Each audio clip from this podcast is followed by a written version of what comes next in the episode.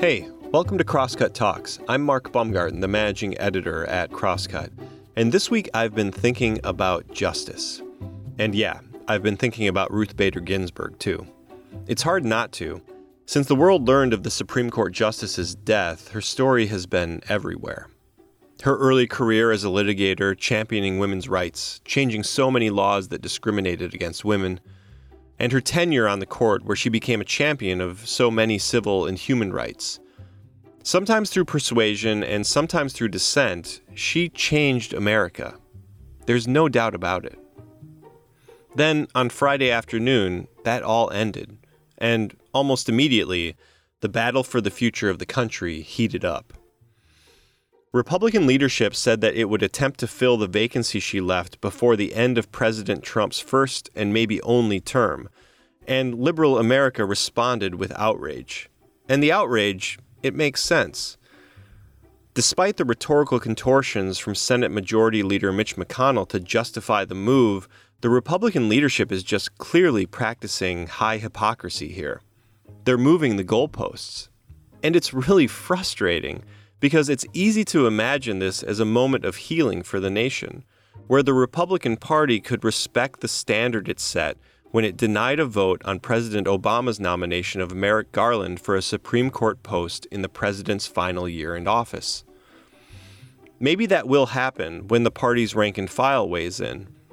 But if not, we're likely in store for the most bitter partisan fight this country has seen in a generation, maybe more. It'll play out in the halls of Congress, it'll play out in the streets, and it will play out on social media. And if you're someone who views the Republican tactics here as a bad thing, you'll likely view social media in this moment as a good thing. After all, it's what allowed liberal Americans to quickly move from shock and mourning to massive fundraising that will no doubt affect the November election. And this isn't the only example of this. Movement politics on both the left and the right is reliant on social media. It's become how we do politics. Which is why it's so difficult to imagine a political solution to the problems that social media is creating. Why would anyone want to change something that's giving them an edge in an existential battle? Who would forfeit an opportunity for justice? Last week, I spoke about the problems that social media poses with technology journalist Jacob Ward. And if you listened to that interview, you probably caught a hint of skepticism from me when it came to the solutions he was prescribing. You'll hear that same skepticism this week in my conversation with Jeff Orlowski, the director behind the new documentary, The Social Dilemma. This is the second and final conversation in our very brief series about social media and its effects on our society. So, Ward and Orlowski have different ideas about how we can divert our society from this destructive path that was unintentionally set out by Silicon Valley. But they both rely on a kind of collective action that just seems beyond us right now. It's such a vexing problem one that the former tech executives Orlowski interviewed for his documentary don't have easy answers for. They've seen the good that can come from their creations, but they've also seen the bad. And they are adamant that we need to have a serious conversation about the bad. But will we? In my interview with Orlowski, which was recorded hours before Ginsburg's death, he and I discussed those bad things how covering climate change has helped him navigate this social media crisis, and where he finds hope. Then, later in the show, I'll bring Crosscut reporter Melissa Santos on to talk about QAnon, the conspiracy cult that emerged from social media and is now infiltrating electoral politics in Washington state. And I've got some programming notes here. Uh, next week, we'll be speaking with Terrion Williamson, an associate professor of African American and African Studies at the University of Minnesota, which, by the way, is my alma mater. Go Gophs. She'll join me to talk about Black in the Middle, a really powerful anthology about Black American life in the Midwest that she edited. And we've got a conversation with Michael Kirk on the docket as well. He's the director of The Choice, the frontline special that explores the personal and political histories of the presidential candidates. I love The Choice, so I'm really looking forward to that. So, if you have questions for either of those guests or thoughts on who else we might want to bring onto the podcast, please email me at talks at crosscut.com. Oh, and don't forget to mark October 28th on your calendar. That's the date of our live virtual event where I'll be talking to Nicholas Kristof and Sheryl WuDunn about their latest book, Tightrope Americans Reaching for Hope. Go to crosscut.com slash events for more information and to RSVP.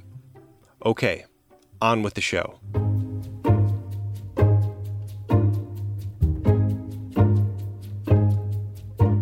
I'm on now with Jeff Orlowski. Jeff is an award winning filmmaker whose work tackles some of the most difficult problems we face. You might know him for his environmental documentaries, Chasing Ice and Chasing Coral. But his latest film, The Social Dilemma, takes on another kind of crisis the erosion of the social fabric, spurred by the expansion of the tech companies who have been battling for our attention for the last decade. In the film, which is streaming right now on Netflix, Jeff questions former executives and employees of America's largest social media companies. He asks them about the effects that these companies have had on our minds and our societies. Their testimonials are woven together to deliver a unified message. The promise of social media has collapsed, and we are all in very big trouble. Near the end of the documentary, Tristan Harris, a former design ethicist for Google and really the soul of this documentary, explains the threat. It's not about technology being the existential threat, he says. It's the technology's ability to bring out the worst in society, and the worst in society being the existential threat. If technology creates mass chaos, outrage, incivility, lack of trust in each other, loneliness, alienation, more polarization, more election hacking, more populism, more distraction, and the inability to focus on the real issues, that's just society. And now society is incapable of healing itself and is just devolving into a kind of chaos. Jeff, welcome to Crosscut Talks. Yeah, thank you so much, Mark. So, you do an excellent job of detailing the threat we face in this documentary. But you ask another question here at the beginning of the film that's a little bit more difficult for the people you interview to answer. And that is what is the problem? Yeah. So, after making the film, what's your understanding of what the problem is here? Yeah, that's a great question my distillation now after talking to all of these people is that um, while these companies went in with good intentions, we have now built a technology infrastructure that is not aligned with humanity's needs. It's not in mm. society's best interests. I compare this uh, to the fossil fuel industry that started off with great optimism and hope, and look at all the gr- amazing, wonderful things that these uh, these things that we dig out of the ground can give us, and only years later did we recognize, oh shoot, there are some consequences here to uh, to these things, and that's my um, that is my distillation of this. That we are now many years later seeing the consequences of this business model, this micro-targeted, individualized, advertising-driven business model that is unique. It is nothing like any other model we've seen before. It does not compare to television or radio or newspapers. It's a totally new beast and that this unique business model, when powered by machine learning, is causing these countless consequences to our society and our civilization. So I would say uh, that's that's my takeaway. There are countless other nuanced aspects of this, which is why the project was so difficult to sort of wrap our heads around. There are arguments around surveillance capitalism. There are arguments around um, bias embedded in the codes of certain companies. Uh, all of these things are, are true as well. But for me, we were really trying to focus on the advertising driven business model that's practiced at the social media companies. So you really made your name as uh, an environmental documentarian, right? You you mm-hmm. made a couple of really acclaimed uh, documentary films uh, about the impacts of climate change. Is this a more complex problem than climate change, or less? Yeah, it's interesting. I, you know, it's funny you asked that. I feel like in some ways, uh, spending years talking with scientists about glaciers and and our air and atmosphere and changing chemistry and then coral reefs and learning about all of that. In some ways, that was just warm up exercises for understanding uh, machine learning algorithms and the, the nuances of this issue. Um, I think also, in many ways, our objective in these projects has been to take complicated science and to make them accessible so that the average person can wrap their heads around it. I, think this is a very, very complex issue. The problems are complex, the nuances are complex, the solutions are complex. Um, so it is really, really difficult to to make this broadly accessible. Um, but that that was the hope with the film. Um, I do compare them both, uh, you know, at the same level of societal risk. I mean, these are huge existential threats to civilization, and so those are, uh, I think, those are some of the reasons why it drew me into the, these these stories. Hmm. So last week I interviewed a host of another documentary series that's out right now called Hacking Your Mind. So th- this is ah. a, a, series that kind of does some of the same work that your documentary is doing, but really focuses on the user side and really kind of like how human brains are wired and what makes us susceptible to misinformation and other things like that, which you touch on in here. And I, I bring it up because the conclusion of that series is it notes the difficulty that we're facing here, but it also there's a little bit of hope. And that hope is really put into the idea that humans can hack their own minds, that there is a way for us to sort of govern the way that we're interacting with um, with this uh, with social media. You, your documentary also has a hopeful note at the end, but it really seems to be almost entirely focused on the idea that we need government regulation here. So I don't know which one of those things is less likely. Uh, you know, Congress actually doing something about it, or people actually, you know, exhibiting self control. But mm-hmm. I do wonder there is something that was brought up in your documentary that was dismissed largely, and that's the idea of, you know, Mark Zuckerberg said that the solution is that the AI will get better. And mm-hmm. that is sort of dismissed out of hand. But I do wonder is there a technology fix here? I'm trying to imagine how yeah. we move forward. And, I, and the solutions that are being presented to me, I just don't see as, as that likely. And I just wonder if there's a fix. Uh, you're asking a great question. Let me start off with with part that you referenced here around the responsibility of the users and what falls on the users. Going back to this climate change analogy, it's like I don't think it should be the responsibility of the public to solve climate change. Like you mm-hmm. changing how you drive or whether or not, you know, your light bulbs, that's not going to solve climate change. All the individual actions in the world are not going to address it at the scale that we need. So, from that perspective, around another huge systemic issue that we face, I don't see how we address the needs of it without some sort of intervention. The companies right. don't seem to be wanting to change on their own, so we need some government to step in. That's the role of government is to protect the people from the risks that they don't even know about. In the case of this technology, my real hope is that the technologists change the software, that they recognize this business model is not good for society, and that we need to get off this business model. And they've convinced themselves in many cases that this is the business model that they want to use. From my perspective and my understanding, just because it's the most profitable for them. Like they give it away for free because that's how they make the most money, and that's kind of a sad, twisted reality that we that we face here. Some of the studies, uh, some of the internal polling that I've heard of at Facebook says that most people wouldn't pay on average two dollars a month for a subscription. So this is this is kind of like somewhat speculative, right? But but it, it's just indicating that maybe there's a question around how much value does this actually bring in people's lives? How much are people willing to spend on it? Um, we're willing to mindlessly scroll, but we're not willing to pay. So, uh, to go back to your question around government regulation or what is, you know, what's needed in this scenario, like my ideal scenario is that the companies want to make change on their own, but if they don't, I feel like that is a perfect example of where government should step in or needs to step in.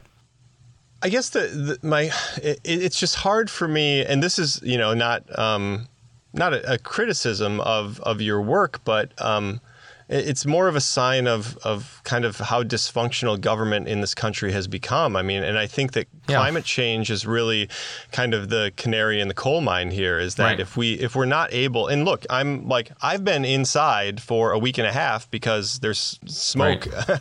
outside of right. my house. Right. And yet, you know, we still we still cannot really move in a significant way on climate change. And I so I just end up feeling hopeless about this stuff. Yeah. And and I yeah. wonder if you I mean, do you feel the same way? And I guess I'm just kind of trying to figure out like how are you, you know, navigating yeah. thinking about solutions here? Right. I think it's we're hitting a point in human history where we're really feeling the tensions of um, corporate capitalism and the control, the stranglehold that they have on government in many cases. You know, the fossil fuel industry has has been trying to um, sway Congress for such a long time, such that we've made little progress. Google right now is the number one lobbyist in the U.S. Like they spend more money than anybody else, so we don't really hear about that. But Google has a huge influence over Washington. Um, Facebook also is spending a lot of money on lobbying efforts. So these huge corporate organizations are are trying to shape the laws in their favor for their business model. I get that from that perspective, but we need to fight back as well and we need to fight for society's needs and society's interests i think in both of these examples um, we know that climate change is unsustainable that the use of fossil fuels is an unsustainable reality um, this is my conclusion now, based on working on this film and talking to all these experts. The business model of micro targeted advertising is as incompatible with society as the fossil fuel industry. You know, are am I optimistic or not? you know, in some ways, my optimism comes from my pessimism in that things are going to get bad and then we're going to wake up. And I, I, believe we're going to address climate change. It's just a matter of when, and it's a matter of how much human suffering there is between now and when we inevitably do wake up, because the alternative is just way too dire, right? And and so that's my hope on climate change. Uh, um, I hope that we have policymakers, and I hope that the youth continue to speak out and put pressure on our existing legislators to say, look, we care about this. This is the youth saying it's our future. Don't mess with our future. Can you hear us, right? And how do we get the world world to wake up to the realities of climate, just like we need our politicians to re- wake up to the reality of the climate change of culture happening through these technology platforms that have disfigured our information environment. You know, they, these platforms have completely warped the way information is distributed. And in many ways, I would argue that they've broken down the, the information ecosystem. Um, and that's going to take a long time to recover from. It's going to take a long time to heal from, just as it's going to take take a long if we snapped our fingers and we stopped burning fossil fuels it's still going to take a long time to recover from you know the the inertia of the mm-hmm. system so the, these are not easy problems, right? These are, I, I, don't know. I kind of joke sometimes that we we keep taking on these really really depressing subjects, and um and our film team is just we go from one depressed scientist to another depressed scientist. But I think for me, it is it is shedding light on these really really big issues so that we can identify the problems and wake up to the problems and then work towards solutions. So I want to I want to take you in a little bit of a diff- different direction here. You, uh, like you said, this is a big, complex, sprawling problem, and you had to make a lot of choices about what to include and what not to include and what yeah. to focus on. A choice that I think you made is that Donald Trump does not show up in this documentary at all. No visuals, uh, no mention of him. Yeah. And I think I understand the choice, but it's still a, a curious one. I wonder mm-hmm. why did you make that decision? Yeah, um, that's a really great question and a great observation. Um, he he does not appear appear in the film. My intention there was it doesn't matter what your political beliefs are or what your political persuasion is. This is still affecting you and all the people around you. You know, there there's some people on our team that really wanted to put footage of Donald Trump in, and we spent a lot of time talking about it. It's something where I was wanting to keep this as politically neutral as possible for everybody to look at it and say, wait a second, why do I believe what I believe? Where am I getting my information from? I, I lean on the left side of the political persuasion. When we were working on this film, I started to hear about Russian content that was being spread online about anti fracking. And I was like, I have a thoughts on anti-fracking. Like I, I don't, I'm not particularly a fan of fracking. And then I was questioning and wondering, wait a second, where am I getting my information from? And this is this has nothing to do with the legitimacy or arguments around fracking. The point I'm trying to make is Russia was putting things out into the world that I might have been seeing for political manipulation purposes. You know, there was a great piece on the New York Times um, a couple years ago that was basically like, "Can you spot the Russian troll?"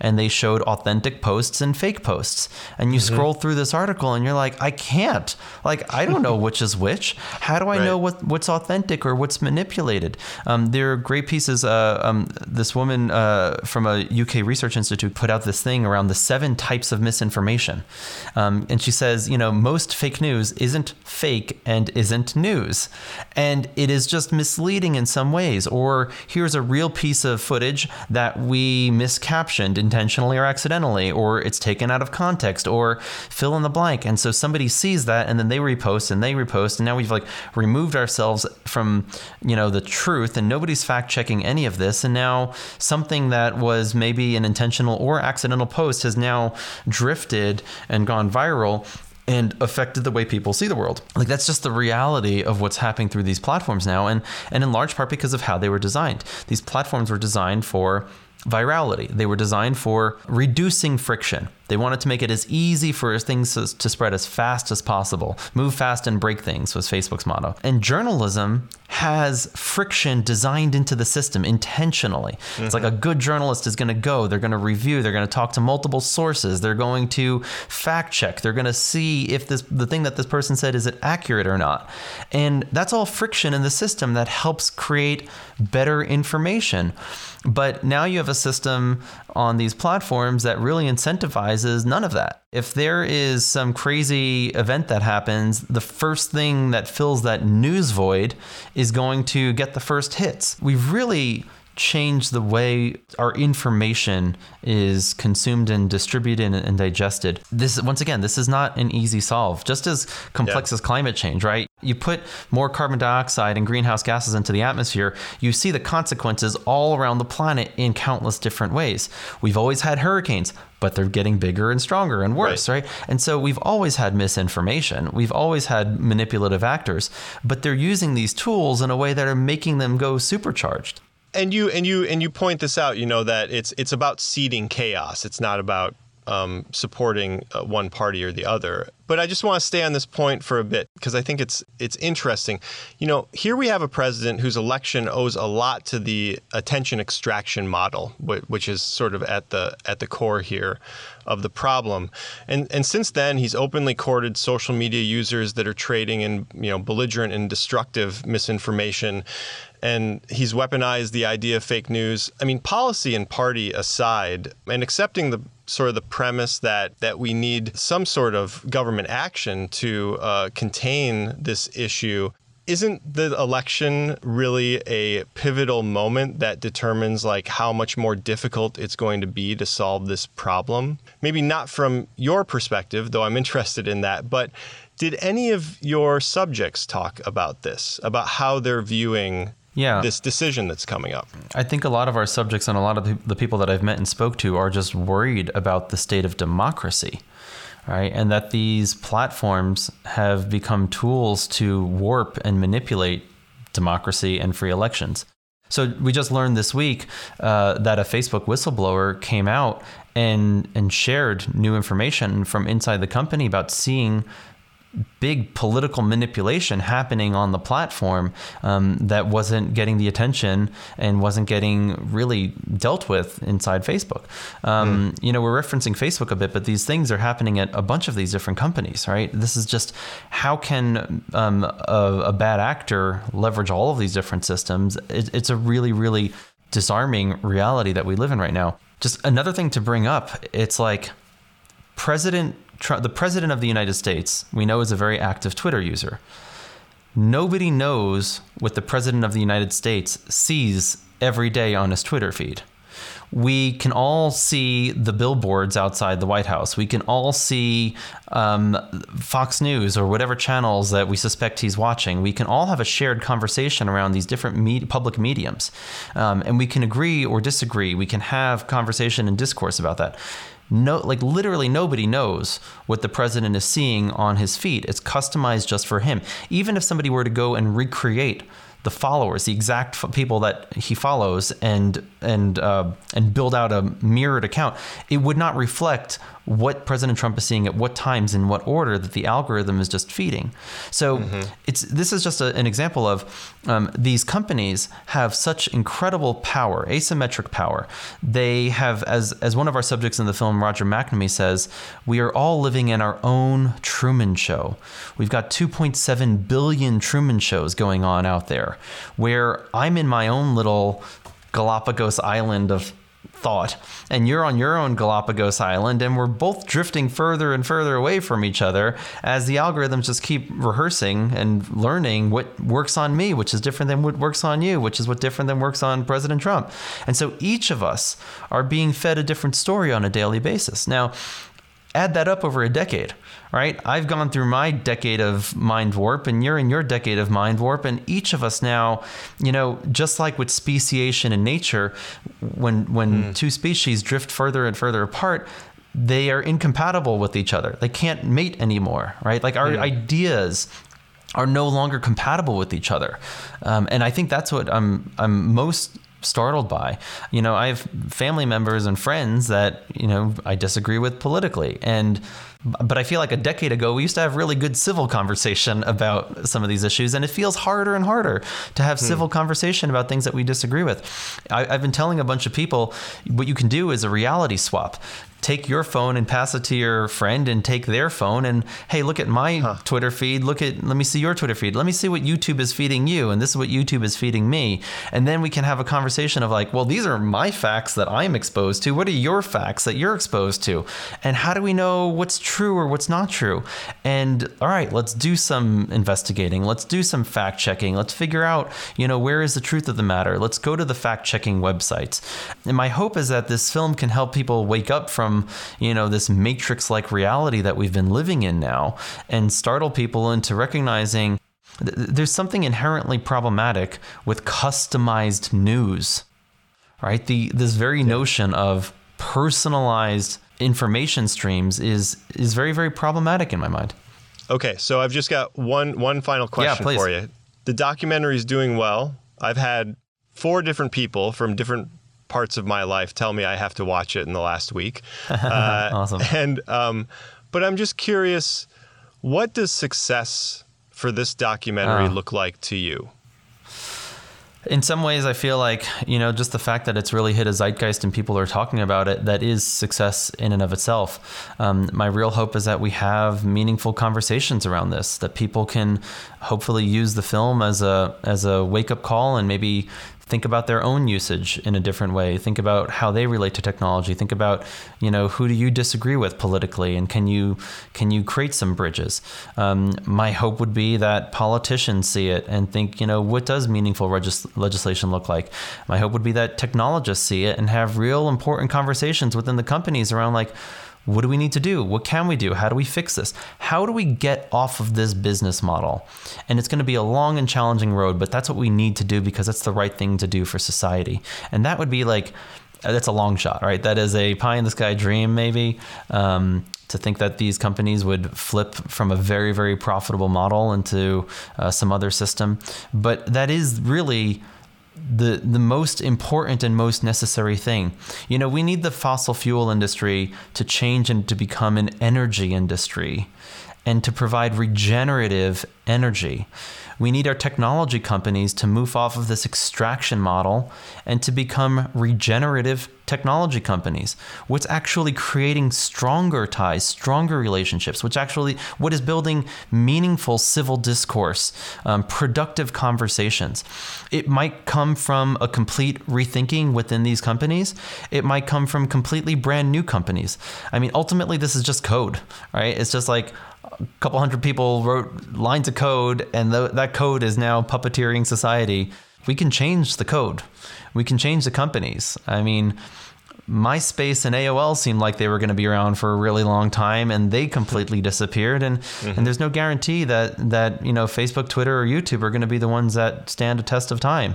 You know, I want a social media platform that makes me feel better when I'm done using it. Right? Could that be the goal? If we can go down that path, I think it's going to be a much better society for all of us. Hmm. All right, that's Jeff Orlowski. You can watch his film, The Social Dilemma, on Netflix right now. Jeff, thank you so much for giving me some time today and talking about awesome. your work. Yeah, thank you so much, Mark.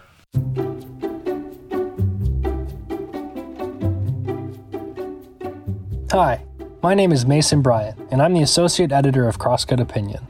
We are surrounded by two massive and complicated stories right now. Knowing what to think about the pandemic and the protests can feel like a full time job. That's why, over the last few months, Crosscut Opinion has tried to bring analysis and argument to bear on these history defining events. With help from a roster of really smart writers, I'm working every day to introduce new ideas and maybe a few old ones into the public conversation. If nothing else, we hope the op eds and essays we publish can help you think for yourself about this tumultuous moment and how it's transforming society. All of this commentary is free for you, but it does have very real costs. As a nonprofit news and opinion source, we count on support from our readers, viewers, and listeners like you to continue producing the stories and conversations that keep you informed and engaged with your community. If this work is valuable to you and you would like to support our journalism, go to crosscut.com/donate. Okay, back to the show.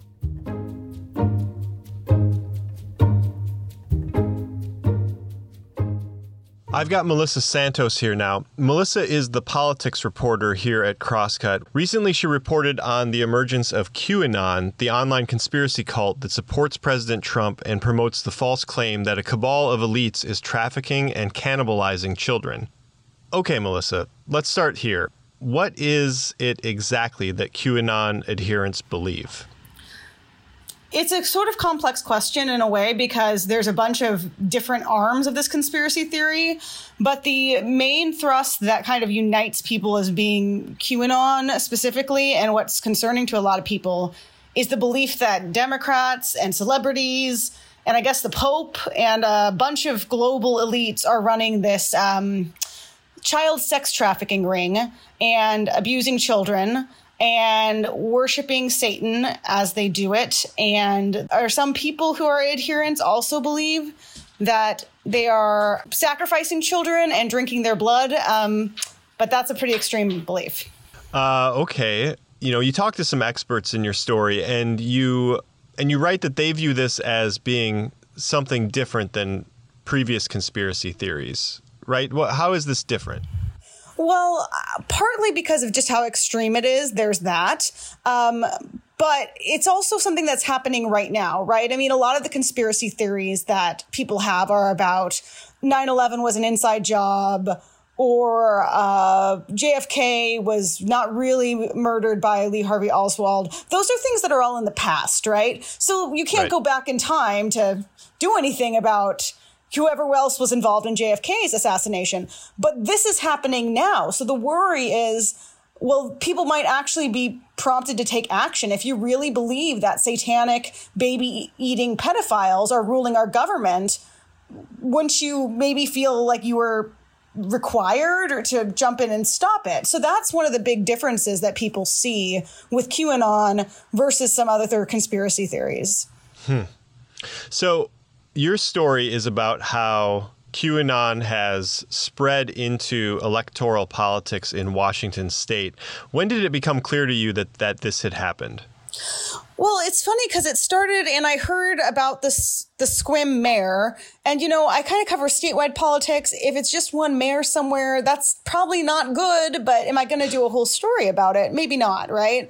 Right. But then, you know, it became clear there was some reporting from Eastern Washington, um, from the Inlander, the Alt Weekly in Spokane, that that made it pretty clear that the person who is going to replace Matt Shea, who is a very controversial legislator who is accused of participating in domestic terrorism. He's out, but this guy who's going to replace him most likely is like spouting QAnon stuff. So that's made, kind of made me think, okay, this is not just mayors. It's not just a couple city council people. There's more. And there actually are, are other legislators as well who uh, or legislative candidates who were sharing this stuff online. And there's actually a couple I think I missed, but I wasn't 100% certain. So there's there's a, at least a handful now. And so that seemed like a thing but to me. Hmm. So these candidates aren't exactly declaring an allegiance to QAnon. They don't all identify themselves as, as really QAnon followers. They seem to be kind of picking and choosing what parts of the lies that that this movement promotes, um, the ones that, that they want to put out there. You spoke to one of them, Amber Krabach. She's a Republican uh, state house candidate. What did she tell you about how she views QAnon and, and how does she navigate this? Well, I want to have a caveat where I'm not sure people are being truthful when they talk to reporters about these things. Mm, so there's that. Right. Q is a, the person that QAnon followers are latching onto who's posting stuff anonymously on message boards, who says they are a government insider of some sort that knows all this stuff about this internal cabal that's running the child sex trafficking ring and all this corruption and evil. So Krabach says she follows Q's posts very carefully and then uses those as a, as a jumping off point to do her own research. It's like pieces of a puzzle that she kind of puts together. But it took me a while to get to this point, but when I asked her, do you believe that there are sat- satanic pedophiles running the government and that Democrats are, you know, running this child sex trafficking ring, she said that she hasn't seen evidence for that. So I asked, why would you want to associate with people who do believe that then? Because I believe she has a Q decal like on her car. And I didn't get a great answer, I guess. But she said that the people she talks to about Q Anon stuff online don't talk about that. Are they all Republican candidates? So the ones in our state that I've identified or other reporters have identified are all Republicans. Um, elsewhere, uh, there are some a lot of congressional candidates or a handful of congressional candidates as well, and most of those are Republicans on the national scene as well. You spoke with Republican leadership in the state. What what do they think of these candidates and uh, that they're they're sort of courting these ideas? JT Wilcox, who's the state House Republican leader in Washington, told me, you know, the, these two candidates in particular I talked to, uh, Rob Chase and Amber Krabach, are not people that he recruited to run for office or that the you know house republicans sought out to run. They kind of just filed for office on their own. So he made that distinction. I mean he, he did say he doesn't think that this is taking over the party in any way. And, and some of the academics also told me it still seems pretty fringe. So that i think is true at the same time, he was pretty disturbed about some of the stuff he's been seeing online in terms of conspiracy theories. I'm not sure if he is aware that some of the stuff might be connected to QAnon. He talked kind of unprompted about anti Semitic stuff he's been seeing circulate online that's like old Nazi era propaganda. You know, some of that really does have a strong resemblance to what QAnon supporters believe in terms of this global cabal of bankers and media and Democrats and government and figures who are controlling the world. You know, so that's what the Republican leader is saying. But um, but what about some of the other people that you spoke to? I mean, we know that these ideas are spreading, but is mm-hmm. QAnon actually a political force? Can they get someone elected? It, I think that does depend on turnout a little. If you have a really strong, motivated core of people, then that can kind of, I think, show up a little bit in election results.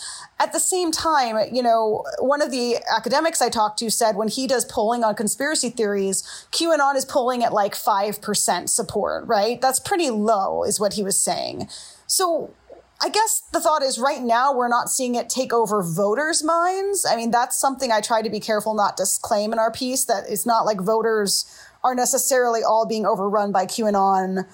But it's still kind of concerning that we have people in government that might be using their platform to spread this stuff wider.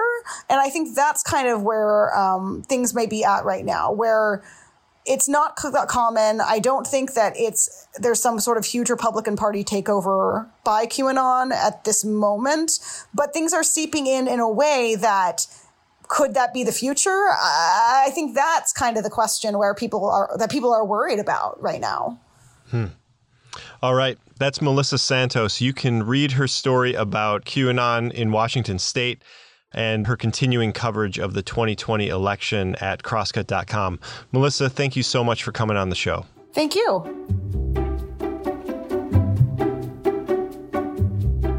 And that's it for this week's episode.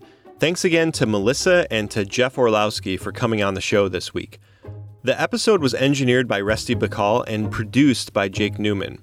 You can subscribe to Crosscut Talks on Apple Podcasts, Spotify, Stitcher, or wherever you listen. For more on the Crosscut Talks podcast, go to crosscut.com slash talks. And if you like the show, please review us. It really helps other people find us. For the latest political, environmental, and culture news from the Pacific Northwest, visit crosscut.com. Crosscut Talks is a product of Cascade Public Media. I'm Mark Baumgarten. We'll be back next week with another episode.